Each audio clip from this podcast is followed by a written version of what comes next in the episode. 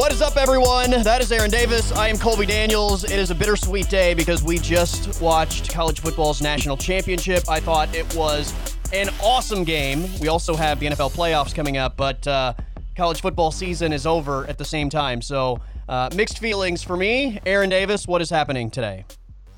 Uh, not much. I just want to uh, preemptively apologize. I'm currently in the fourth quarter in my matchup with COVID.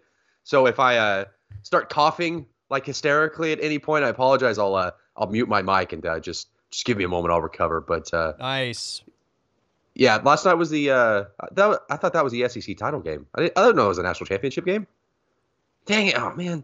Yeah, it, it was a good game. And I don't know why there were so many people on Twitter bitching about it being boring. Look, dude, was it low scoring? Yes. Was it defensive? Yes. But it was not boring. Their every play was high intensity, high pressure, like. Stress-inducing, like yeah. any play could break the game open. If yeah. if one of the teams was up thirty to five, six, that's boring. thirty-three to ten, that's boring. nine to six doesn't mean boring. nine to six just means that nobody scored yet. There's still a high level of intensity and pressure on every play at that point in the game.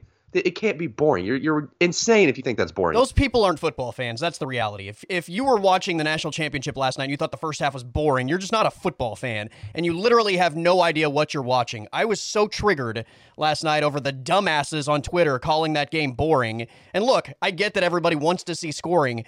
It's not like they weren't scoring because it's a bunch of bums on the football field. Right? Every play, there were N F L dudes flying all over the place. That was a fast game. Somebody called it a slow game, and I was like, what are you watching? The speed on every play was unbelievable. Like, good Lord. Right. It, it, like, there's, it, it's really funny to me to watch Oklahoma State fans this year, like, celebrate what Jim Knowles was able to do defensively with Oklahoma State. Right, as opposed to having this high-octane offense and not getting any stops and getting in shootouts. Like, fans really appreciated Oklahoma State's style. As for Oklahoma, like, there's there's now this celebration because Lincoln Riley, the offensive mind, is is gone, and you're bringing in Brent Venables, who's going to bring elite defense and toughness and that sort of style, and it's being celebrated here from both fan bases. And then I saw people that have literally talked about how great those two things are with both fan bases complaining about that game last night. Like, what do you want? All you do so, is talk about, I love defense, elite defense and toughness and physicality, and then you watch it and you call it boring because you're so used to Texas Tech sixty-six to fifty-five type football games. That's like, bad. Shut the fuck up. That is, yeah, that's sixty-six to fifty-five to me. That's not good football. That is not entertaining football to me. Yeah. So you talk about like the speed on the field last night. So there were plays of sixty-seven yards, fifty-two, forty, which the Mitchell forty-yard catch was a touchdown. Uh, sixty-one yard by Latu, forty by Jameson Williams, the t- multiple other like fifteen plus, twenty-five yard plus plays. None of them scored. So you're talking about elite level closing speed on both from both teams yeah. on defense, plus like elite level speed by the offensive players to break big plays. Like, I don't remember a game in recent memory where there were this many big plays and neither team could score touchdowns. Yeah. Obviously, it shifted a little bit in the fourth quarter, and uh, you know they got in the end zone a couple times, but like. This game was exciting. Like it, it felt like at any point, like one of these big plays was going to break for a touchdown, or like one of these teams was finally going to get in the end zone or force a turnover. And like, I mean, we got all of it, and it was close until the end. And honestly, like I thought that, I, I'm no disrespect to Georgia, but like I really thought that if Jameson Williams doesn't get hurt, I think Alabama probably ends up winning this game. I think Jameson Williams going down just completely took away like any reliable weapon that Bryce that Bryce Young had on that offense. I mean, Bryce Young was. The, the interception was egregious. Like, there's no way to defend that interception. But I thought up until that point, he had been incredible. I thought yeah. he had played an amazing game. And just his receivers just con- consistently let him down. Yeah. And, I mean, it's a shame and it sucks. I don't really feel bad for Bryce Young or Alabama or Nick Saban or anything like that. But, I mean, I feel bad for Jameson Williams for sure. Like, absolutely. I kind of had flashes of Willis McGahee getting hurt in that game against Ohio State in that Fiesta Bowl in two thousand three. Because, I mean, Jameson Williams is a top ten pick. I mean, he is the number one – he's – more than likely, before this game, was penciled in as the number one receiver getting picked in this draft. Agreed. I mean, buried in the depth chart at Ohio State, wa- transfers to Alabama and does what he does. And to see him go down like that, I mean, that sucks. But, I hated it for him. Yeah. But There, there were I mean, these people last night that were like, I hope he's okay. I hope it's not serious. And I was like, did you watch what happened? Like, yeah, I did mean, you I did you that, see what I mean, his knee did? I, I think we're beyond I hope it's not serious. I think we're yeah. at I hope it's not, like... more serious Career than ending, just yeah. like an A C L. Like somebody said, I hope right. that's not an A C L. And I was thinking, I hope that's only an A C L, right? Like, yeah. I hope it's not every ligament in his knee. Good Lord. What are you watching? I think, yeah. I mean, I said that I hope it's not, I hope it's not too serious because I just don't want to like, I don't want to assume an injury. Like, you're right. It probably was. It's safe to assume that it's bad, but like, I don't want to, I don't want to just be like, yeah. oh yeah, he definitely, you know, ruptured every ligament in his body. And then it turns out he just sprained his M C L or something. But yeah. like, it looked bad, and I, it, yeah, I feel bad for him. But hey, I mean, shout out to Stetson Bennett because uh, he was not good for a lot of that game. Oh, uh, he was I kind bad. Of yeah. I, I compared it to uh, Joe Dirt's first day at the oil rig. Like, he just looked completely lost out there. But I mean, credit to him, he made two. I mean, I, the the throw to uh, Pickens was a great throw. That was earlier in the game, but that throw to Mitchell, I mean, that won him the game. It was an incredible throw, perfect pass, great play by Mitchell. I mean, yeah. he needed to make one great play in that game, and he made it. And I mean, doesn't matter at this point how he played those first like three and a half quarters. All that matters is he made that throw to win in the game. So, I mean, it was it was incredible. I mean, Georgia's defense, I mean, we talked about it all year. Everybody knows how good they were. I mean, they really stepped up in this game because if they didn't play the way that they played, Alabama might have walked away with this game because yeah. the I mean, Georgia's offense definitely yeah. didn't help them out any. Uh, it's amazing to kind of a lot to digest there. Um, Going back to the Jameson Williams thing, I agree with you if Jameson Williams doesn't get hurt. And look, I think you can throw John Metchie into that as well. For, yeah, it's definitely. Probably a completely different uh, finish to the season. And it's it's kind of ironic that we've come full circle when you go back to Nick Saban's first Alabama championship over Texas because Colt McCoy goes down early in that game to, you know, getting one where maybe they wouldn't have got one if the other team's quarterback gets hurt. And now they're on the other side of that with a next level pass catcher. And obviously, pass catching was an issue later in the game. You mentioned Bryce Young being let down by the receivers. And I know a lot of people are going to say that last night wasn't a great offensive game. And because Bryce Young didn't throw for five hundred yards and five touchdowns, that maybe it wasn't his best game. Last night was the most impressed I've been with Bryce Young over this entire season. The Heisman Trophy winner's performance last night was his most impressive of the year. And a lot of that, you know, I, people get caught up in the stats and the highlight plays and Bryce Young throwing, you know, seventy-yard touchdown passes to guys that are completely open, right? Like, you always see the highlight of Bryce Young just airing it out, and Jameson Williams is wide open, and he catches it and walks in for a touchdown. Like, yeah, that's great, but the throws he was making last night where the Georgia defensive line is literally bearing down on him in his face, and he's still delivering pinpoint accurate passes, and some of them were still incomplete because receivers didn't catch the ball, but I thought the throws he made last night with the pressure he was facing was as good as we've seen Bryce Young all season. And not to mention, I mean, it felt like every pass he made in that second half, his receiver was blanketed by a Georgia yeah, quarterback. And he was putting it on the money until the Ringo interception, which was a bad one. Yeah, I mean, that was, I don't, I don't, not sure what he was. I mean, it was underthrown, really, is all it was. But yeah, yeah I mean, he was, I mean, we, we talked about it last week, just how much better he's gotten from week to week. Oh, every insane. Game, he's just gotten so much better. And it's crazy because, I mean, he came into the season, he hadn't, he hadn't started a game in the season, and he was, I mean, he was good to start the year, but like we, you talked about it, like he was kind of checking down to, to Metchie and to, uh, to Williams and the other receivers. And those dudes are just going out and making big plays. And like, that's, that's not the offense anymore. Like, the offense last night was not checking down. I mean, it was attacking downfield. And I think that, I think if there's one thing that you can really criticize about Alabama is I think, I think Bill O'Brien did a really bad job last night. I don't think they made good adjustments at halftime. I don't like, I know Bryce Young hasn't run all year, uh, but at the point that Jameson Williams goes down and the receivers just, you got a lot of young underclass receivers. Like, why is Bryce Young staying in the pocket when they're bringing seven and, you know, five, six, seven rushers every time? Like, why, why, I just don't understand. Like, why is he not running more? Why, why is the pocket not moving more? I, I mean, I don't know. I think Georgia had, has so much defensive speed, especially, I mean, all their dudes, right? Their, their defensive line, those dudes are fast. The linebackers fly sideline to sideline.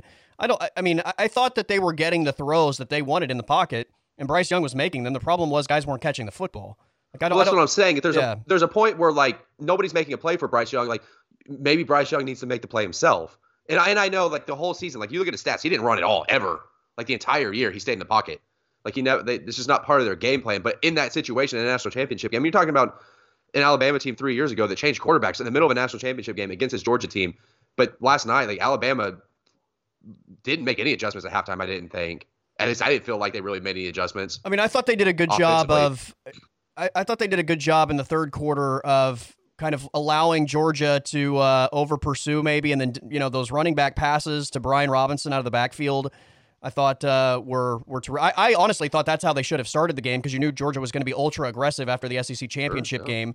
Uh, and that kind of slows you down. And, and they took advantage of that in the third quarter. But I mean, even like the touchdown pass that Bryce Young threw, incredible throw as he's scrambling out of the pocket. But once again, I mean, Georgia was bearing down on him before he made that throw. I, I just, I don't know that you're setting yourself up for uh, more success as opposed to maybe opening the door for Georgia to make bigger plays if you start moving Bryce Young yeah. around. So I, I get, I get the point that you're trying to make. I just, I, I don't know that uh, against that defense, I mean, it makes a lot of sense. On the opposite side, I mean, though, that deep. Go ahead. That defense, though, I mean, it, it might just be a you're damned if you do, you're damned if you right. don't type of thing when the defense that good. Yeah, when they're that good, yeah. I mean, I, I think moving Bryce Young around, you're just opening the door for more mistakes to be made and, and Georgia to make bigger plays, as opposed to, yes, you're not necessarily accomplishing much, but it's not because of the play calls. It's because the players aren't doing what, what they should be doing. Bryce Young was yeah. delivering the football. Guys just have to catch it at some point, and that's on the players.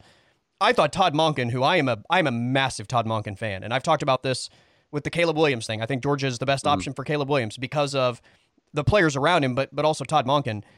I that was the weirdest game plan for Todd Monken I've seen. I I I, I don't know. It, I was really stunned throughout the ball game as to what Todd Monken was doing offensively. Were you were you surprised that uh, there were so many plays where Stetson Bennett was just standing in the pocket for ten seconds? Uh, yeah, just holding the ball. Yeah, like, what do you, like? What are we doing here? What do we yeah. do? I mean, I know Alabama's defense isn't Georgia's defense, but uh, I mean, they got a dude named Will Anderson, and like yeah. they got a bunch of studs that like you're just gonna give them all day to get to you and sack you and like pressure you. Like I don't, it was I don't get it. And I, I there was a stretch. I I guess it was in the fourth quarter. Like their run game, like Zamir White started running the ball pretty well, and obviously James Cook had that sixty-seven yard run. But like, I mean, Alabama, Georgia's defense, offense really did nothing for most of the game other than a couple of chunk plays until you know they started running the ball a little bit in the fourth, but. Yeah, I mean, it was, like I said, I I mean, it was a, ended up being a fifteen-point game, but if you watch the flow of that game, like, it just feels like Alabama's going to win the whole time. It was it was weird, man. Like, you know, the first half was obviously a feeling out process, and and nobody wanted to take too many risks offensively with, you know, that, that much time in the game, and, and you don't want to bury yourself early. But Georgia had success running the football in the first matchup, and then you start the second half, and the first play of the second half, I think they gained eleven yards on a run. Second play of the second half, they gained nineteen yards on a run. So uh, you have, what, forty, thirty yards on two running plays to start the second half. And then immediately they throw the ball three times, three incomplete passes, and they punt. Then they get the Bryce Young interception, start on the Alabama side of the field, don't even run the ball once. They throw the ball three more times, and they punt the ball again. So you start the half with two runs of over ten yards each, and then the next six plays are incomplete passes. Like, what are you doing? And then the very next play, they run the ball again for sixty-seven yards. It was like, run the football.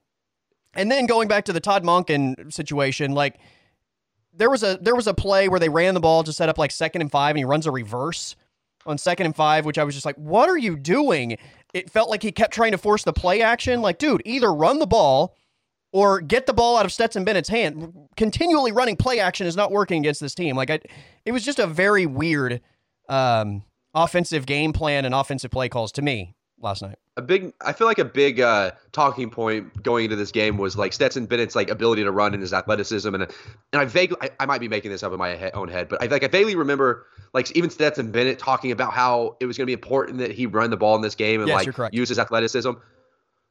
You, do you think that like he gave himself the yips after he like juked himself into that fumble? Or do you think that Todd Monken was like, dude, this dude is like, w- like he's way too nervous right now. Like he need, like, we can't trust him to run the ball. Like, because after that, like he never ran. And like, he had, it was like a fifteen yard run or something like that, wasn't it? Where he fumbled the ball. Like it was a good something game. Something like that. Yeah. Yeah. And then like, after that, they're just like, you're staying in the pocket the whole time. And I don't, like stay in the pocket for fifteen seconds. I don't care. Don't leave the pocket. Yeah. Because, like, you can't hold on. I don't know. It was weird because, like, I thought that was one advantage that Stetson Bennett did have in that matchup, or, or was that he could use his athleticism to help that Georgia offense, which just, allude, you know, adds to your whole point of, like, running the ball. Like, he's another good ball carrier and good runner that, like, they didn't utilize. Yeah, I think like, so Stetson Bennett's obviously more athletic than the other quarterback on their roster, J T Daniels. And, mm-hmm. and against most teams, I think that's probably something that is a weapon. Alabama's too fast and has too much speed, so I don't know that it's a weapon against Alabama. Um, I mean, it's it, it, but you still need. I mean, it's still like an, a potential threat that Alabama would have to yeah. consider. Like, right? think the first play of the game, it's like what a nineteen a nine yard sack because he's trying to get away from the defender, and the closing speed of Alabama like sacks sure. him. The big the play that we too, thought might yeah. end the game, the fumble, right? He's trying to get away from an Alabama defender, and they close so fast on him. It's a fumble. They get the the recovery. Alabama takes the lead. Like. I think there were a couple of times where we saw him try to extend, and guys like Christian Harris and Will Anderson, like that Alabama team has a lot of speed, just like Georgia. Yeah. And I think it just, they were neutralized from that standpoint. And yeah, I mean, I, I thought they should have just gone with traditional run game, or if you're not going to do traditional run game, quick pass game, get, you know, let him take the snap, get the ball out of his hands. But yeah, the idea that you're just going to drop him back in the pocket, uh, he's not that kind of quarterback. Although he did make a, you know, the big touchdown pass was an incredible play for him. But, I mean, asking him to do that over and over is probably not a winning recipe. Georgia's closing I mean, speed very, with him on the perimeter didn't look like it was a good idea. So, at the very least, you want to keep Bryce Young off the field. Yes. I mean, Alabama won the time of possession in that game yeah. last night. So, yeah. yeah. By the way, um, pulled up the S E C championship game stats. Uh, Jameson Williams in the S E C title game, seven catches, one hundred eighty-four yards, two touchdowns. John Metchie, six catches, ninety-seven yards, and a touchdown. Right. It's uh, yeah. tough losses for uh, Crimson Tide. Yeah. Hopefully one day uh, Saban and Alabama can uh, get something to break their way, though. Hopefully one day. Yeah. Well, like I said, this this Alabama run started with them winning a national championship in a game that Colt McCoy got hurt. So, are you implying that it's ending? Are you implying this is the end? No, no, not it's a, over. Dude, gonna, the run's I, over. They're going to win the title next year. Probably. I actually looked it up, so. Uh, I looked up every year that Alabama lost in the C F P or the national championship game in the college football era. Uh, twice they've won the national title the following year. The third time they won the national title two years later. Okay. And, yeah, so, I mean, the third one kind of throws it off a little bit, but. They are bringing back the best offensive player in college football, and they're bringing back yeah. the best defensive player in college football. That team is. Which is crazy. L- this was a rebuilding year. That team is loaded. Here's how good Alabama and Nick Saban are, Aaron. This was a rebuilding year with a freshman quarterback. And not only do they make the national championship game, but Georgia is the betting favorite. Georgia is number one for almost the entire season. And Georgia winning in a wild game still feels like David beat Goliath, right? Oh, one hundred percent. This was like... I mean, it felt like Georgia pulled a miracle off. Last night felt like a miracle, and Georgia was number one almost the entire year. Georgia was the team that was the betting favorite last night. And it, and this was a rebuild year for Alabama. And Alabama was without, like, what, four of their starting secondary players? Three of their starting secondary players? Their top two receivers were hurt. Like, and it still feels like Georgia did the impossible. That's how great Nick Saban and Alabama are. Georgia, uh, up until their loss, Alabama, the S E C title game, their closest game was their ten three victory over Clemson. Every other game was decided by at least two, twenty-four points. They're good, man. I I really enjoyed watching that defensive front from Georgia. Like, this isn't, nobody's going to call this the greatest team of all time, right? Like, it's not even close, but. Well, yeah, I mean. In terms of just really special groups, Jordan Davis, Devontae Wyatt, Jalen Carter, Trayvon Walker, Quay Walker, Channing Tindall, Nakobe Dean, like that group, that defensive front from Georgia. Holy cow, that all those dudes are N F L dudes, all of them. Yeah, they're good. I mean, I mean, there's a conversation that it could be the best front seven. I don't know, ever. I don't throw that out there, like, but yeah, like I think it's in, the in a long time. Yeah, and you know, I mean, it, it it's just one of those things where, like, if they had a quarterback, like if they had. I don't know what I'm going to say as far as like a Bryce Young, but they had like a... Um, yeah, Bryce Young, a Joe Burrow, a Kyler Yeah, Murray, I didn't want to say like, that extreme because, yeah, I mean, if they had if they had a Heisman-winning quarterback, then for sure they could be in that conversation with one of the best teams of all time. But yeah. like, even if they had like a really good like quarterback that they played week to week that was consistent, yeah. like they're more in the conversation. The fact that they did it in a year where they were... I mean, they played both quarterbacks this year, right? Like, I mean, J T Daniels well, he got was hurt in the starter the opener, of the year. And then, yeah. Right. And then it was pretty much Stetson Bennett. But, yeah, I mean, Brock Bowers stepped up. I mean, he was a huge, you know, add as a freshman. Like, the dude is legit. So, I don't know if Georgia's projected. I don't, I'm not sure. I like the games played last night. So, I'm not sure where Georgia's necessarily going to be projected next year. Um, you would assume that there's going to be a little bit of a drop-off because I would assume that they're going to lose a chunk of that defense. Um, I know that Quay Walker is probably going to be a first-round pick. I'm sure that a couple other dudes are going to be up there. Well, I mean, um, Jordan Davis, Devontae Wyatt, uh, Trayvon Walker, Quay Walker, Channing Tindall, Nakobe Dean. I mean, that's six of... To all of them? Yeah, I mean, Jalen Carter's the one that obviously is coming back that's going to be a, you know, preseason All-American. But pretty much everybody else is gone. And, I mean, five of those six, I think, are day one and day two guys. Yeah. In the N F L I mean, you have to draft, imagine so. Watching play. I don't know how they're not, yeah. So, look forward to Alabama and Ohio State in the national title game next year. See, you're ready for Ohio State in the national title game. Why is that? What is, what's that shirt you're wearing? Oh, yeah. Yeah. Yeah, Ohio State. I mean, I don't blame you. C J Stroud, that offense. Yeah, I got this. Uh, this was a five dollar shirt when I was in Columbus a couple years ago for the O U Ohio State. They had game, five dollar so. Ohio State shirts yeah, in Columbus. Yeah. That is the most insane thing I've ever yeah, heard. Just, I mean, it's you just would like a generic, be, it just says Ohio State football yeah. on it. So, yeah. No, I know, but I would assume in Columbus, everything would be jacked up yeah. because they're like, during Columbus, they're going to pay top dollar for some Ohio, was, Ohio State gear. This was literally at a fan shop like next door to the stadium, too. It was like five bucks. I was like, yeah, I'll okay. grab one. Like, it's, you know, just a nice That's, gray shirt that can just kind of be worn. That is wild. Yeah. I paid eighty-five dollars for a polo one time at a at a uh, at a fan shop in Norman. Yeah. On Campus Corner. Yeah. Yeah. So I picked it up because it was five bucks. I was just like, okay, cool. That's just, you know, very nice. Nice shirt. But yeah, I mean, I think Ohio State and Alabama are the, the favorites. By, right. It's Bryce Young and C J Stroud. Right. I mean, think of Ohio State brings Jim Knowles in to fix the defense. And then offensively, C J Stroud, Travion Henderson, and Jackson Smith and Jigba. Like, good Lord. And then for Alabama, obviously, you know, yeah. Bryce Young and, and Will Anderson, enough said. Yeah, I mean, I'd be curious to see what Jameson Williams does. I can't imagine he goes back. No, he's gone. I mean, I, yeah, I mean, yeah. Again, hopefully, uh, hopefully that injury is not like a multi-year thing, but. I mean, yeah, dude, I, I, mean, I, I had an A C L tear and. I mean, this was twenty oh, years A C L's, ago. Yeah, like yeah, A C L is not a big deal. Yeah, like four months later, I was one hundred percent. So Joe Burrow blew his A C L out last year and has come back, and he is the M V P candidate right, this year. Right. So if it's just an A C L, like you know, obviously everybody heals differently, but if it's just an A C L, I think he's going to be fine. Now, if we're talking about multiple ligaments or like structural damage, that's a completely different conversation. But yeah, yeah, I think uh, Jameson. I would imagine Jameson Williams is gone.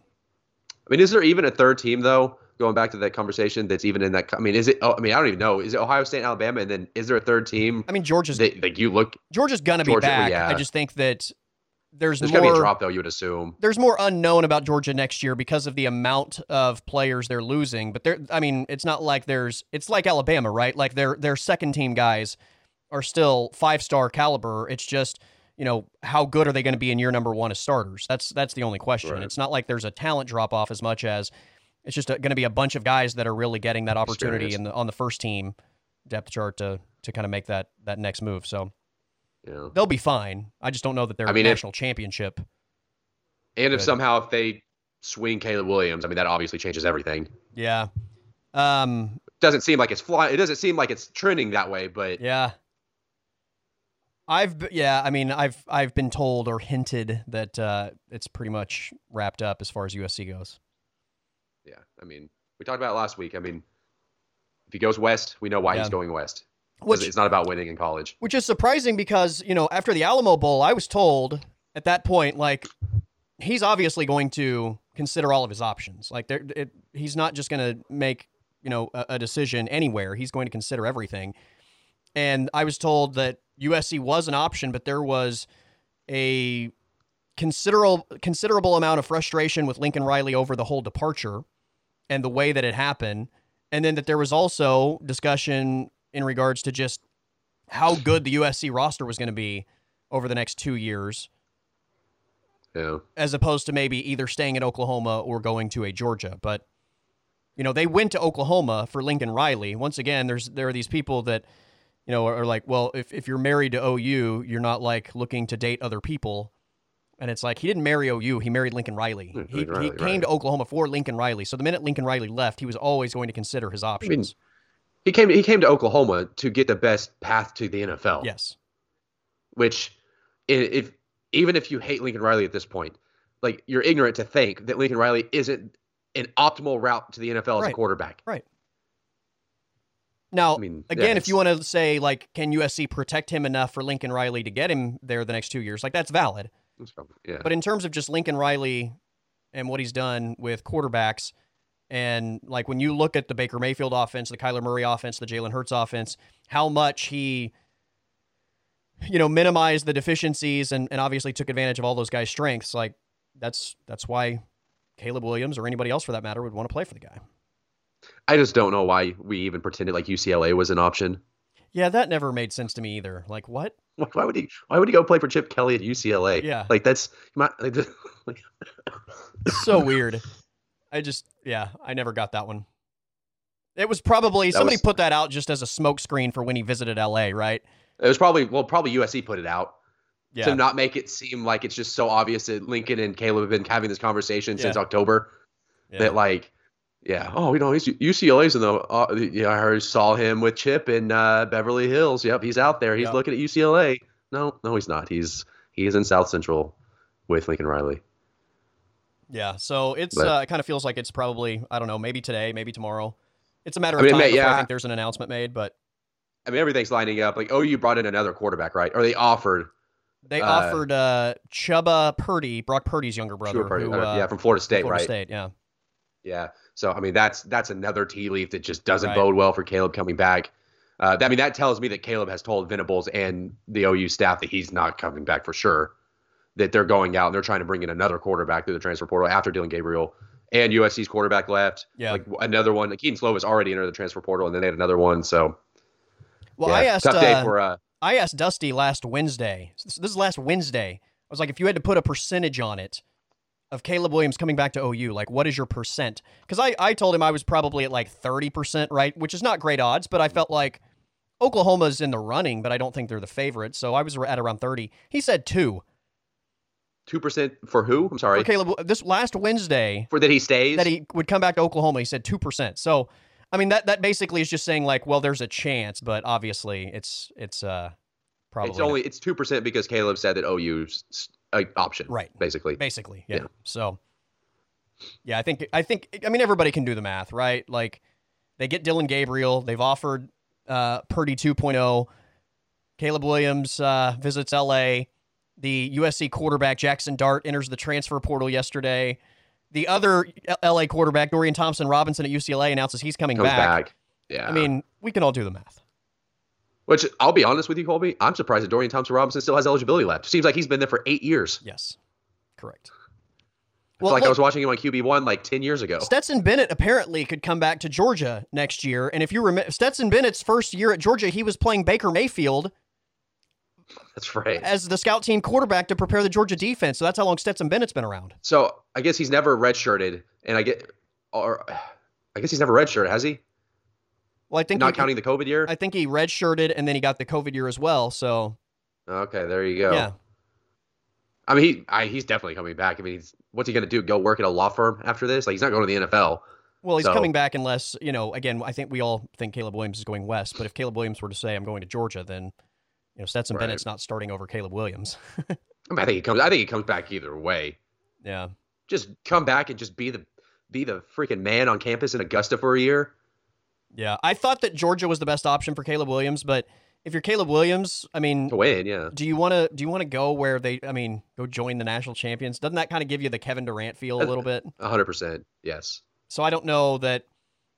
I mean, I don't know that he's super concerned with how people view him, but I don't think that would that would be good for the uh, the name, image, likeness of Caleb Williams to go just I don't, join. I don't them. think in reality it would be the same as the Kevin Durant thing. It'd be like Kevin Durant joining the Warriors if, like, Klay and Draymond left. Because, I mean, they're not going to be the same team next year. They're losing a lot of talent. Well, sure, sure. But still, yeah, but the overall, like, the, the macro view of it would be that he left to go join the national champions, yeah. which I don't know. Like, I, I feel like it would just lead to a huge hypocritical argument of like, well, do you want him to go chase, try and win in college? Or do you want him to go chase the money? Like, of course. What do you, what do you want him to do? Of course. I mean, obviously you just want him to stay in Norman and just be a, you know, be loyal to that, to the O U logo. But I just want all these college players, Aaron, to honor the commitment they made to whatever university they, they chose at seventeen or eighteen years old and stick to it for four years. That's what I want. I never broke, I never broke any commitments I made when I was seventeen. Yeah. Not once. It's ruining the game. It is disgusting, though, that O U is going to lose both their starting quarterbacks from twenty twenty-one to U S C. Yeah, but I mean, again, like, yes, that sucks, and it's it's a really ugly part of college football, but... No, I'm joking. I don't care. No, I know, but I, my point is, like, and I get that frustration with the sport, but we shouldn't hold eighteen-year-olds accountable for a decision they made when, when coaches get to move freely. Like, that's... Right. The, like, the reality is it benefits and costs everybody. Right. Like, everybody benefits from it, and everybody pays the price. That's absolutely true. I I, like, I, I yes, still oh, believe that all of this should happen. I just think they need to regulate it better and, and change the sure. structure in which it happens. But I think maybe I think you need to I think maybe a, a cap. Like, I would say that you can only enter the transfer portal once, maybe. And, like, if you enter, you have to transfer. Like, you can't enter and flirt around with schools and then decide to go back to where you were at. Mm. I don't know. I don't, I don't. I don't necessarily agree with that, but I think there should be a a time that you can enter the portal, and the portal's only open for a certain period of time throughout the year. Sure. I don't think it should like be within. Off season. Yes, like the off season. I don't think it should be within the season at all.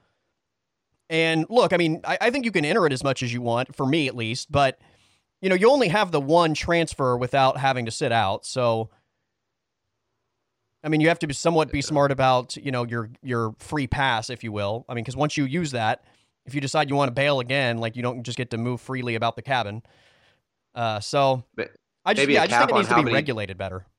Yeah, maybe a cap on how many like portal players a team can bring in per year. I mean, you've got a cap on scholarships, so like. Well, I think there already is, isn't there? Oh, is there? Oh, I don't know. I honestly don't know. I think within I don't know a if, like. Yeah, I think there's. Uh, I don't know. I'll have to pull that up, but yeah, I think that um, there's. X I would hope so. I mean, yeah. I, I will say, though, I, I have a feeling that Alabama will be bringing in a receiver or two in the transfer portal this year. Well, I mean, they're loaded with freshman game changers, but, you know, those guys... Were, well, as, as always. Yeah, yeah. Yeah, they'll be fine at but, that I mean, position. After, it was just last night it was glaring because all of a sudden the best receiver yeah. in college football gets hurt, and guys that basically haven't played a big role all season are now asked to step in in a national championship moment. Yeah, I mean, man, I don't know. It's... uh. Jameson Williams, though, transfer portal guy, might uh, swing yeah. Saban's opinion and bring in a dude. I don't know. Yeah. I mean, they already brought Probably in uh, Eli Ricks, who's going to be one of the best corners in college football next year from L S U. Naturally. Good Lord. They were, uh, yeah, they were. It's crazy. The two receivers that were out and the secondary players that were out. I mean, in a rebuilding year for Alabama, they're that close to winning a title. And they also had that amount of. Like significant tr- contributors out. Crazy, man. By the way, uh, one more thing on the, the game last night. Uh, Kirby Smart screaming at uh, at uh, at Ringo, or is it who? Yeah, Ringo. Ringo, Ringo to go down after that inter- after that interception. Come on, Kirby. Just come on. It wasn't even in doubt. Like, it was an easy interception return for a touchdown. Like, yeah. It was like the freaking Red Sea parted for him for, to go seventy yards. And Kirby was like, go down, go down. That kid's like the Derek Henry of cornerbacks, by the way. Oh, he looked like it running down he the sideline. He is a monster for a corner, and he's a freshman. Like, good was Lord. He, uh, six two, two oh five. That is a... Yeah, he's like the Derek Henry yeah. of cornerbacks. Like, he's just... Yeah. Like, when you line him up against all the other cornerbacks, he just looks way bigger than any of the a, other dudes. I thought he was a safety when he made the interception. I was like, oh, that dude's a safety. Like, yeah, he's a monster. And yeah, he's a freshman. Dude, yeah. That's stupid. I mean, they Georgia's got some, like, legitimately good freshmen. I mean, we talked about Brock Bowers a second ago, Ringo right now. Like, they've got really good, yeah. like, dudes that played, like, it's true freshmen this year. But can't wait. Can't wait for uh, some more of the same teams next year. It should be fun. Yeah. And, uh, you know, the, the expansion talks are not going well in Dallas. So, you know, that's good.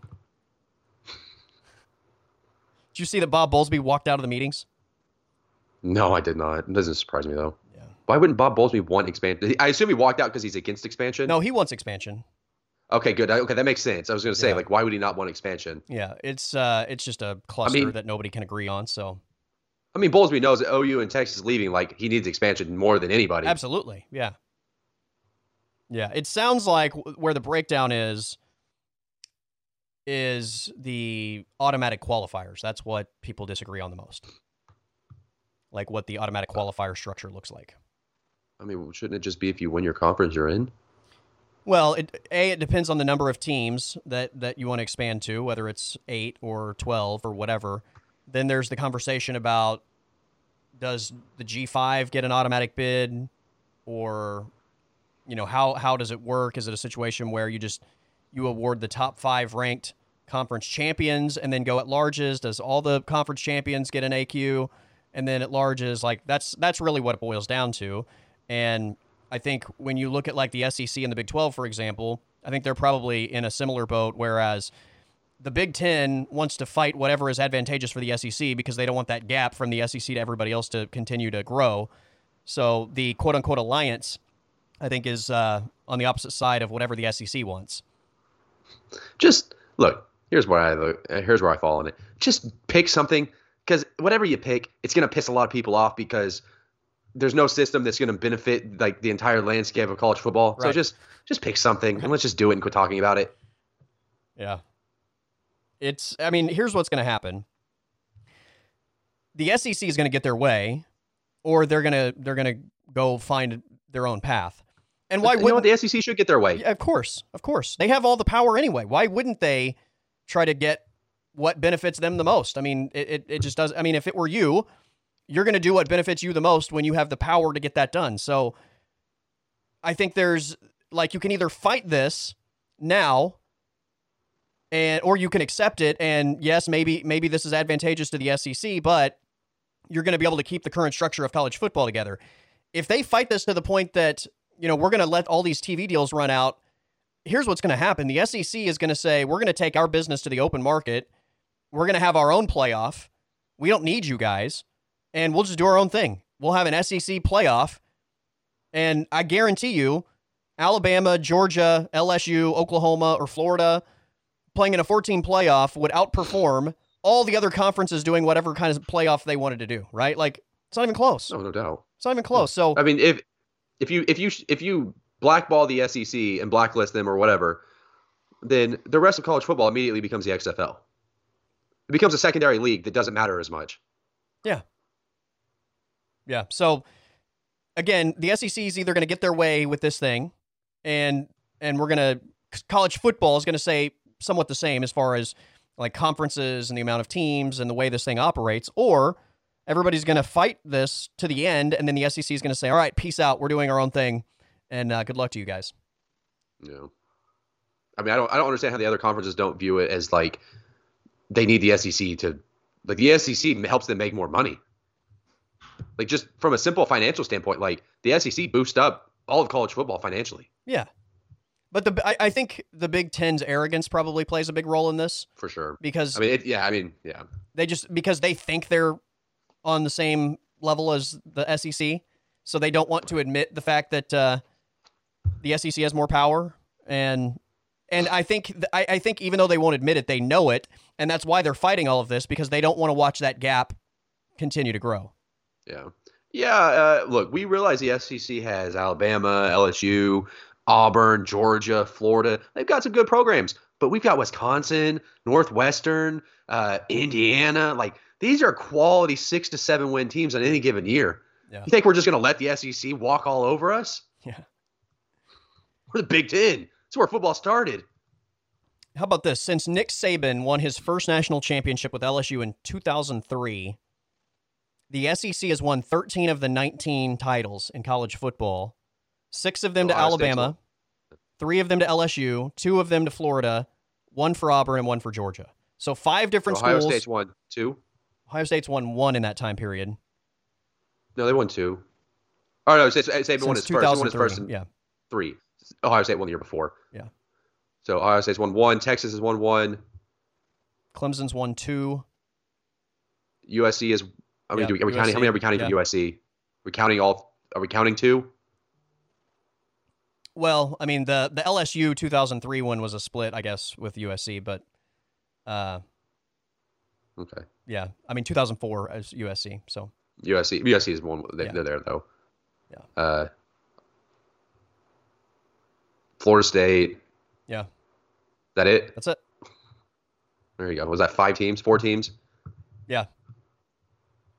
Yeah. Somebody told me, I tweeted that last night, and somebody said, well, I mean, Saban, Saban's responsible for seven of those, and Urban Meyer's responsible for two. So if you take those those out, the S E C's only won four of the last nineteen. And I was like, well, A, that doesn't make any sense to me to take them out.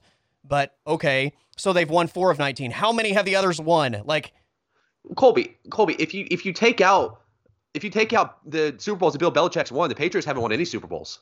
That's right. I mean, if you take They're out not, the, I mean, it's the, really not impressive. The Jordan titles, you know, the Bulls really haven't ever done anything in the history of the N B A. Right. So, I mean, are the Bulls even like are the Bulls even like an N B A franchise? They never yeah. even won a title without Jordan. Yeah. Yeah, if you if you take out Nick Saban and Urban Meyer, I mean, they've only won four national championships in the last eighteen, nineteen years. Okay, thanks. How many is the Big twelve won in that time period? One? How many they played in in that period? One? And they lost by one hundred eighty points? Three. Texas lost, and O U's lost a couple. Oh, yeah. That's for, oh, yeah, I forgot O U lost to Florida. I I just wanted to and U S C. Throw some fire on the U S C yeah. game. Yeah, it just... Ugh. Yeah, the Big twelve has one title in that period. The Pac twelve has one title in that period. Like, okay, so they've won four of nineteen if you want to take out the nine that Nick Saban and Urban Meyer won. Still more than any other league. That's still more than any other league. I mean, if you, if you, yeah, I could do this all day. If you take out all the Bill Belichick, if you take out Bill Belichick, Tom Brady's only won one Super Bowl. That's the same amount of Super Bowls as Trent Dilfer's won, so he's not even that good. Right. God, so stupid. Oh, it's just so painful. Like, what are we... It's not a crime to just say that they've dominated college football for the last two decades. Like, that's just the reality. Yeah. Just, you know what? Embrace the fact that you're watch- you're, you've watched the greatest college football coach of all time. Yeah. In the past, like, for the past fifteen years, you've had the pleasure or the displeasure of watching the greatest coach of all time dominate a sport. Yeah. I also had somebody tell me, well, th- you know, their their bottom teams aren't that good. So, you know, yeah, they're good at the top, but but you know, their their lower tier teams aren't very good. Well, who cares? Who are their well? Also, who are their bottom tier teams playing? Yeah, but like, do we judge anybody by their bottom tier teams? Like, what does that no. even matter? Ah, uh, well, Big twelve sucks. Kansas oh and twelve. They don't deserve a playoff team. Well, they're not the best conference because their bottom three teams are, you know, not as good as our bottom three teams. Like. The what does that even matter? Every conference are terrible. The, show me a conference where the bottom three teams aren't terrible. Why? The bottom why would three we, teams for a reason. Why would we ever judge anybody for their bottom teams? It doesn't. That makes zero sense to me. They're winning national yeah, championships. Their good teams have been the best in college football. That's what we're judging. Yeah, I don't know. I, I honestly, for me, once I get past like the sixth spot in the conference. Like, I'm just like, these teams don't matter. Like, right. Right. I'm not going to waste my time trying to evaluate, are you over a team that's three and nine? I mean, if if you wanted to go one step further, like, do we really want to argue about, like, whether a, uh, and I'm just using an example here, but, um, like, whether, like, a six and six South Carolina is better than a six and six West Virginia, and that's the difference in the S E C or the Big twelve or something along, like, no. Right. That doesn't make any sense. Right. Also, I think there's probably a conversation to be had. Like, so Tennessee was seven and six this year in the S E C. You think if they played the Pac twelve that they would finish seven and six? Right. Uh, so bad. I mean, anyways, I don't know, man. Uh, by the way, uh, what can can I change gears a little bit here from college football yeah. for a second? Yeah. Come on, why do Cowboys got to do the Eagles like that? Just put just score fifty on them for no reason. Nobody score fifty on them in week eighteen. With they got nothing, nothing on the line, for. right? With right. nothing on the line, essentially. Yeah, I uh, I was. I mean, part of me was like, get the starters out of the game. Like, what are we doing? We're risking injury before a playoff run, and at the same time, it was the Eagles, so I was getting a lot of joy out of uh, right. putting it on it, the rival. it almost, almost very slightly, almost kind of felt like McCarthy was like letting Kellen Moore audition for a job. Yeah. Yeah. You excited for the playoffs? Very much. Yeah. I'm, uh, I'm very, I, Colby, I cannot even e- express to you in words. I mean, I could, cause you know, I, I know how to speak and I, I can, I can talk, but like words would not do justice explaining how pissed off I am that I have to watch stupid fucking Ben Roethlisberger in a playoff game. Uh, fucking throw f- fifty-five times for one hundred thirty-seven yards and just get absolutely obliterated by Patrick Mahomes and the Chiefs.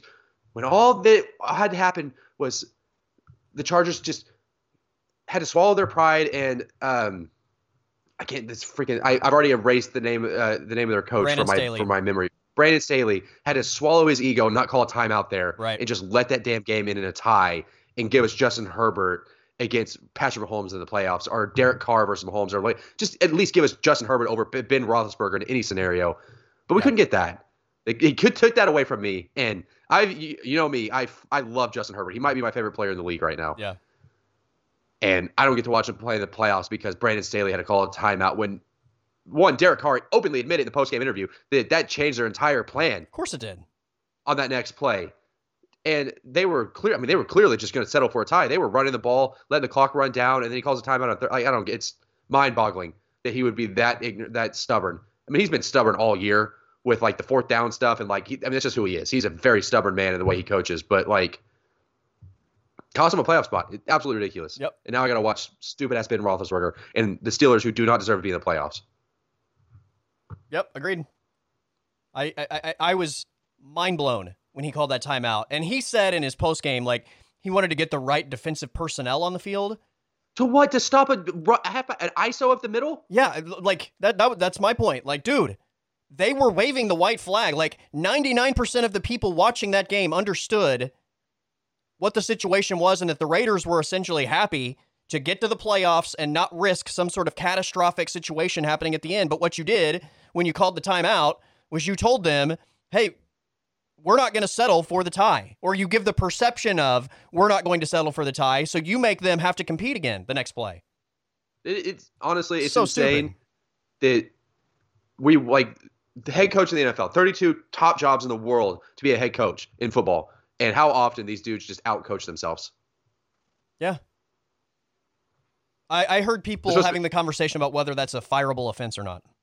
No, absolutely not. I don't, I mean, that would be crazy to fire him off of that, but like, I mean, it, he should absolutely be ridiculed for the next eight months for it. Uh, I don't know, man. I mean, I don't know anymore. Brian Flores got fired, and I think he's a great coach. Absolutely. So like, I don't even know. Yeah, I don't even know like how to anticipate what these N F L teams are going to do with their head coaches. I mean, Brian Flores, they started one and seven and finished nine and eight. And he got fired. Yeah. Well, they're idiots. Well, yeah. I mean. But- I mean, you, just that whole front office. I mean, you could trash them for trading up to take Tua over Justin Herbert. Well, I mean, everybody can trash them now, but literally That's nobody at the time was saying that Justin Herbert should have gone ahead oh, of right. Tua. Like, nobody uh, yeah. was saying that. So, yeah, I mean, we've had this conversation before that, like, the Oregon, like, they just, we, I mean, they hid essentially what Justin Herbert was capable of just from their system. Like, yeah. nobody, I never, at least me, I, I never anticipate Justin Herbert being what Justin Herbert is. I kind of had him in the same like category for me as Sam Darnold coming out of U S C, where I was like, you could see flashes of it at Oregon, yeah. but it just, it never really felt like you got to see him completely unleashed. I mean, he's incredible. And, uh, you know, he's obviously at a whole different level than Sam Darnold is, but in terms of like, just feeling like every once in a while, you kind of see why people had that conversation about him yeah. being an N F L quarterback, but it just, you know, it, it wasn't something that was always glaring every time you watched him play. Yeah, I mean, he's. I could talk about him all day. He's, dude. The fact incredible. that, like that, that was one of the best football games of the year. The fact that they go on the nineteen-play drive to end regulation. What was it? Three or four fourth down conversions. They were down like what, fifteen points or something like that with yeah. like four minutes to go. Yeah, nineteen-play drive to get it to overtime, and then in overtime, right? They have the big fourth down play to Mike Williams to keep the game going, to once again tie the game and keep it going. and then it all falls apart and you don't even get to keep playing because of a timeout. Like, to rob it, the Chargers from everything they did to even get to that point because a coach decided to be the smartest guy in the room, to me, is pretty, pretty damning. I, I just, and like, I mean, they've done it all year. Like, the Chargers have been like, Staley's been adamant that, like, it's fourth down, we're going for it, like, in almost every situation. Yeah. I just love that in that, in that fourth down play in overtime, it's fourth and nine, and they don't go for like a ten or eleven yard, like, you know, easy play. Like, Justin Herbert's like, I'm about to hit Mike Williams on a fifty yard play on fourth yeah. and nine in overtime with the season on the line. So good. Like, the dude's just crazy. I mean, I don't, I think that if you don't have him in that conversation for, like, as far as like arm talent with Mahomes and Rodgers, like, you're out of your mind. Like, there's, there's, he might be above, I mean, he might be above those guys. I don't know, no, but like, no. Come on. Come know, on. Man. I don't know. I think I, he's I, just, I think you're I being think, a prisoner of the moment. I am being a prisoner of the moment and biased because I love Justin Herbert. But, like, I don't think – he has to be on par. He has to be on the same level with those guys. There's no throw on the field that Justin Herbert doesn't make. I, I don't think he's on the same level. I think he's probably a level below. He's one of the elite in the N F L. Know. But, dude, those are the two best throwers in the history of the N F L. I – like, okay, I'll give – okay. I'll, in I'll, the I'll history of the entire league – those are the two best. I'll make the argument that Herbert isn't there from, like, being able to make these throws, like, on a, from, like, an improvising standpoint and, like, an accuracy standpoint. From an arm strength standpoint, though, I think he's on the same level. He can make all the throws on the field, but I, I mean, there's just a those guys have that next. I mean, there's just a they're a tier above him. Like, and that's not anything against Justin Herbert. That's once again well, because I'm, those are the best I'm two throwers in the history of this game we call football. I'm taking it personally. Justin Herbert is the GOAT. That's hilarious. And I get to watch the freaking Ben Roethlisberger Ugh. lose by thirty to the Chiefs. God, I swear to God, if the Steelers beat the Chiefs, I'm going to be so pissed. Like, I don't want the Chiefs to win another Super Bowl, but I do not want to watch the Steelers play two playoff games. Is Jackson Mahomes on the Mount Rushmore of annoying human beings right now? Yes. I... I think, look, I, I I do think it's funny, though, because, like, I feel like Patrick Mahomes, I've seen, like, videos of, like, Patrick with out to dinner with, like, his brother and his wife, and, like, Patrick just wants, is just hates, he's so miserable watching his brother do, like, TikToks and stuff. Yeah. I'm sure he loves his brother and all that stuff, and, like, does, whatever, but, but like, yeah. He, yeah, he's, you know, Patrick's like, I, dude, I'm trying to, like, be the best quarterback of all time. Like, I'm Patrick Mahomes. Like, I'm in the national spotlight. You're, you're acting a fool, like, doing TikToks on, like, the sidelines and stuff, and people are talking about it. Like, chill out. But yes, he is he is absolutely up there uh on the Mount Rushmore of annoying people. I saw I saw a meme the other day that the uh, Steelers Chiefs was the uh, TikTok Bowl. That's funny. With uh, the Steelers yeah. receivers and then Jackson Mahomes. Yeah. yeah. Um, I saw somebody say that uh, they would love to s- to see Jake Paul fight Jackson Mahomes, and J- and Jackson Mahomes might be the one person that makes the entire country celebrate Jake Paul. Jake Paul. Yeah. I I also found out the other day uh, that Jackson Mahomes is like six five. He's taller. Oh, he's yeah, like he's three really or four inches tall. taller than Patrick Mahomes. Yeah. Yeah, he's way taller than Patrick. Like, yeah. So that'd be, that'd be a good fight. I don't know what Jackson Mahomes is like with a uh, you know intensity standpoint. Apparently, he's a I'd baller. Aaron plays hoops. Oh well. Apparently. Yeah. Ugh. Uh, Brutal. You know what I found out the other day? It's kind of random. Okay. Uh, and I'm sure this has been discussed. I'm sure you know this. Uh, Calvin Murray, Kyler Murray's uncle, was the guy batting when Brandon Johnson blew that bird up. Really? Yeah. Okay. I, I, I mean, now that you say that, I, I kind of feel like maybe I've heard that before, but... I feel like when Kyler was at O U, that got floated around. I th- yeah, I think you're right. Now that it kind of like settles, but wow. That's a fun fact of the day. Yeah. Calvin Murray. You, excited, you uh, Cowboys play the Eagles, right? Or they Cowboys play, play the Niners. Oh, that's oh, that's a flashback to your childhood. Yes, yes. All the nineties nostalgia will be uh, flowing on Sunday. three thirty kick, by the way. It's going to be tough if uh, the Cowboys lose to Jimmy Garoppolo. Although he played great against Los Angeles. Like, this even, I mean, if his thumb is killing him like the way it is, like yeah. he, that's a gladiator game by him. To I'm not scared of Jimmy G whatsoever, but... At the same time, I think that's a tough 49ers team that I kind of They're feel good. Like in comparison to getting like the Rams or the, the Cardinals, the Cowboys have a tendency to play to the level of their competition, or to play to the level of the perception of their competition. And I think that the Cowboys probably view the 49ers as a lesser opponent than if they had gotten the, the Rams or the Cardinals. And I don't think that's necessarily a good thing. So I probably, if you had given me the option, I would have chosen the Cardinals, honestly. Because the Cardinals just beat oh, the I Cowboys. The Card- like, I think you're going to get the best version yeah. of the Cowboys if they play the, the Cardinals.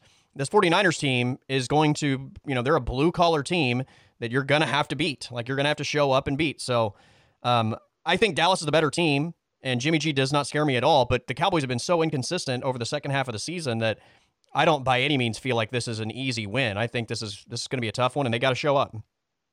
Is there a uh, is there a team that you would put your money on, or is there a, let me rephrase that. Is there a Super Bowl matchup that you feel pretty confident it's going to play out, or would you, you feel better just taking the field? I mean, Packers, Chiefs. For me, yeah, I was about to say, for me, like, I think the I think the N F C is a tough road and tough to pick out, but for me, like, I will legitimately be surprised if the Chiefs aren't in the Super Bowl. The way their defense has played for the past three months, and you know, you pair it with the offense, like, I just don't, I don't see a tough road for the Chiefs to get to the Super Bowl. I mean, Derek Henry might be back for the Titans, but I don't, I don't, I wouldn't anticipate that Titans team being able to beat the Chiefs. Since, I mean, maybe Cincinnati in a shootout again, but I, I, I just don't know. I need to see it from Cincinnati before I trust them to make a run in the playoffs. A F C seems like an easy road for the Chiefs to me, but yeah, the yeah. N F C, I'd probably go with the Packers. Aaron Rodgers is playing great, obviously, and they seem like the best team, but I mean, I wouldn't be surprised if the Cowboys made a run. Tampa Bay could easily make a run. I know Tampa's got a lot of injuries, but like, I mean, you still got Tom Brady. The N F C is going to be fun. I think that's how it was last year. Is the N F C was just a lot more interesting than the A F C side. Yeah, I could see the Packers, Bucks, Cardinals, or Cowboys getting there. Honestly, like, I think all those teams have enough, and we've seen their high end where I think they could put a three-game stretch together to get there. Um, I would say the Packers are obviously the favorite, but I mean, if if it were the Cardinals or the Bucks or the Cowboys playing their high level of football for the next three weeks, like, it wouldn't surprise me. In the A F C right now, legitimately, to say that I, I would not be surprised for anybody other than the Chiefs, no way. Like, it, the Chiefs are the only ones that, that wouldn't surprise me. Anybody else gets to the Super Bowl from the A F C, and to me, it would be a surprise. Same. I just... I mean, yeah. Uh, yeah, I don't... I, I mean, there are just too many doubts, I think, with all the other teams, right? In the A F C. Not that they can't get there, just that, like, there's reasonable arguments as to what prevents them would, from getting there. I, I think for the other teams, things would have to fall in their fall out of the Chiefs' favor as opposed to falling in their favor. Right. Does that make sense? Yes, absolutely. Like, you know, if the Chiefs, if Patrick Mahomes gets hurt, you know, the first quarter of the game against Pittsburgh on Sunday, and the Chiefs lose or something or something like that, like, it would, they're going to need factors that play against the Chiefs and in their favor to make the Super Bowl. Yeah. Agreed, man. Agreed. It's going to be a big weekend. This is a, I mean, Saturday and Sunday playoff games. I love Wild Card Weekend. Monday, too. Oh, that's right. That's right. I forgot about that. It's super Wild Card Weekend. Super Wild Card Weekend. Yeah, I forgot about Monday's game. Who's playing on Monday? Uh, Cardinals, Rams. That's right. Yeah. Monday playoff games. By the way, were you? Uh, are you? Are you one of the? Uh, why on earth does the national championship game happen on a Monday, people? No, I get it being on a Monday. Um, I, I don't get the semifinal games being on New Year's Eve. That seems absolutely stupid to me. Yeah. Uh, to have your semifinal games on a day where everybody's going out and partying and doesn't nobody's home watching T V. The national championship game makes sense to me on a Monday because there's a lot of people at home Monday evenings like watching football. Monday Night Football does huge yeah. ratings throughout the entire year, so that makes sense. The semifinal games are absolutely stupid to me. Like, why not just play those on a Saturday or on New Year's Day? I would prefer it on a Saturday, but um. I mean, the whole, right, like, college football is Saturdays, the entire season. Yeah, yeah. Uh, but I feel like this year the the outcry for the whole, like, Monday thing was way bigger Why? than ever before. But I Everybody's don't know. Watching maybe maybe that's just my inconven- perception. I mean, is it inconvenient to have the game be at seven o'clock on a Monday? I mean, I know it goes, like you said, it's a, the traditional, like, Saturday thing for yeah. college football, but, like, is it really that big of a deal? Like, do you have plans on January tenth yeah, at seven I don't know o'clock that it's a big on a Monday? Deal for me, but, like, if I, I had a preference, I would choose Saturday. Sure. I mean, you just make a day out of it. Right. But. Yeah, nothing like uh, starting the college game day pregame show at five o'clock. I've got an idea. Just think about it for a minute. What about Super Bowl Tuesday? Ooh. Uh, I, you know what I do, though, Colby? I do think it's hilarious that uh, the national championship game is not on network television because Monday night is also the same night that The Bachelor airs. And uh, oh. not going to preempt The Bachelor on A B C for the national championship game. The fact that people still watch that is amazing. It's just unbelievable to me. I guess there's an uh, there's an argument for the national championship game being on a Saturday, because then you then you can put it on network. You can put right. it on A B C. And you can have way more people watch it. Right. Yeah. D- yeah. Speaking of that, man, my internet last night at about six fifteen went out, like out, for probably well, twenty five yeah, minutes. Surprised. Twenty five minutes. I was going to be raging if I wasn't going to be able to watch the game, which, I mean, I could have probably, I mean, I could have watched it on my phone if all else failed. Yeah, but I mean, who wants to do that? Right. It's the national championship. Finally, it came back and I was able to, you know, pull up my Hulu Live and, and watch the game. But yeah, the fact that, uh, like you said, it's not on network television. What are we doing? It's insane, right? Yeah. You have college football games on all year on network television. Every Saturday night, there's a primetime game on A B C. Yeah. Even if it's freaking, even if it's a seven-win Clemson team against a, a six-win Florida State, yeah. Wake Forest, it's on it's on network television. Yeah. And then the national championship game, you're getting bumped for The Bachelor. Yep. It's insane. So stupid. And I know what it is. I mean, really all it is is Disney Disney and E S P N just want people to buy like the like the streaming services and pay for that, but like at the same time, let's have some dignity. Yeah. How many stream, streaming services do you pay for? Uh, way too many. I've actually been like trying to like go back and cancel. I have a problem of signing up for f- like free trials of streaming oh, services yeah. and then forgetting to cancel them. Excuse me. So I would say right now I'm probably at like three or okay. four. Okay. But I don't. I don't have like. A, I don't do like. I don't have the cable. Like the. So I don't have like Hulu Live or YouTube T V or anything like that. Okay. So it it adds up to about the same price, I guess. Yeah. So we have Hulu. Like we don't have like traditional cable television. So we get our like. What you call cable television through Hulu. So we have mm-hmm. Hulu Live uh, with the Hulu, you know, the Hulu T V plus the Hulu stuff. And then we don't really watch Prime that much, but because my wife orders so much shit on Amazon, like we have the Prime subscription. Yeah. yeah. So it's there. Although I guess season three of The Boys coming out uh, in like six months, which is exciting. But uh, we have Prime. Uh, we have Netflix, obviously, uh, Disney Plus, E S P N Plus. I feel like I'm missing one. Disney? You say Disney? Disney, E S P N. I mean, even at that, well, it's five. Good Lord. Yeah. I'm trying to, I'm also just trying to cut back because, like, I, I give myself too many options and then I don't watch anything. Yeah. But yeah. It's also hard because, like, I have, so, like, soccer, like, the Premier League is on Peacock, but, like, the Champions League is on Paramount. So, like, I need two separate streaming services to watch right. Liverpool. Right. And then, like, It's, it's man. They, I'm just, I'm freaking cheap to this, this, these people just taking my money so I can watch freaking T V. Yeah, I don't even watch T V that much. Yeah, like I watch sports and that's it, and then I'll like watch reruns of like The Office or It's Always Sunny in Philadelphia right. on Hulu. That's it. Uh, yeah, yeah. I mean, I could get by with uh, without. I mean, honestly, if uh, if if I didn't need the television part of Hulu for like sports stuff, which they don't even offer, like Bali to get like some of the local stuff that I would I would want. Um, I mean, I could totally get by with just Netflix and E S P N. Try uh, try Fubo. Uh, I'm no seriously like from my experience, like for sports, Fubo is like okay. the best option for streaming services. I'm pretty sure they offer regional sports pra- packages and like and all that stuff. I mean, it's all essentially the same, but like they just have a little bit more sports uh, like minded packaging. But yeah, it's honestly like I wish I could just go back to having regular cable. Like if I just had like regular cable and a D V R, like I think I'd be pretty stoked. I used to watch way more stuff when I just had cable. I used to watch like. Whatever was on H B O, yeah. like, I'm going to watch that movie. Yeah. And like, yeah, it might be a movie that I love. It might not. But like, I'm going to take a chance. Nowadays, I'm never taking a chance on a movie that I'm not aware of. Yep. But you like, like having it all at your fingertips at the same time. It, it is nice. Yeah. yeah. I, I'm, they I figured us out, man. They figured us out. Yeah. They, they know our flaws, and they are cashing in on our flaws. Brutal. If only there was one like streaming service that would package them all together, and you could just pay for one one one price to get it all. If only there was something like that. Maybe one day, Colby. Maybe one day. Yeah. Yeah. Anyway, um, all right, man. I got to run. Uh, I feel like we could probably do like ten more hours on football, but um, the little man has to get to school. Okay, cool. I feel like I'm about to uh, have a coughing fit, so I'm going to go go cough and have COVID. All right.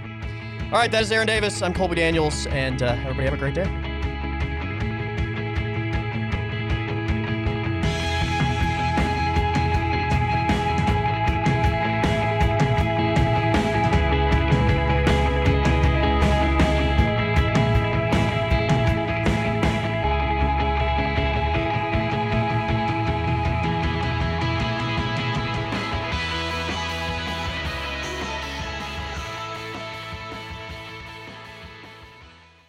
Podcast is over.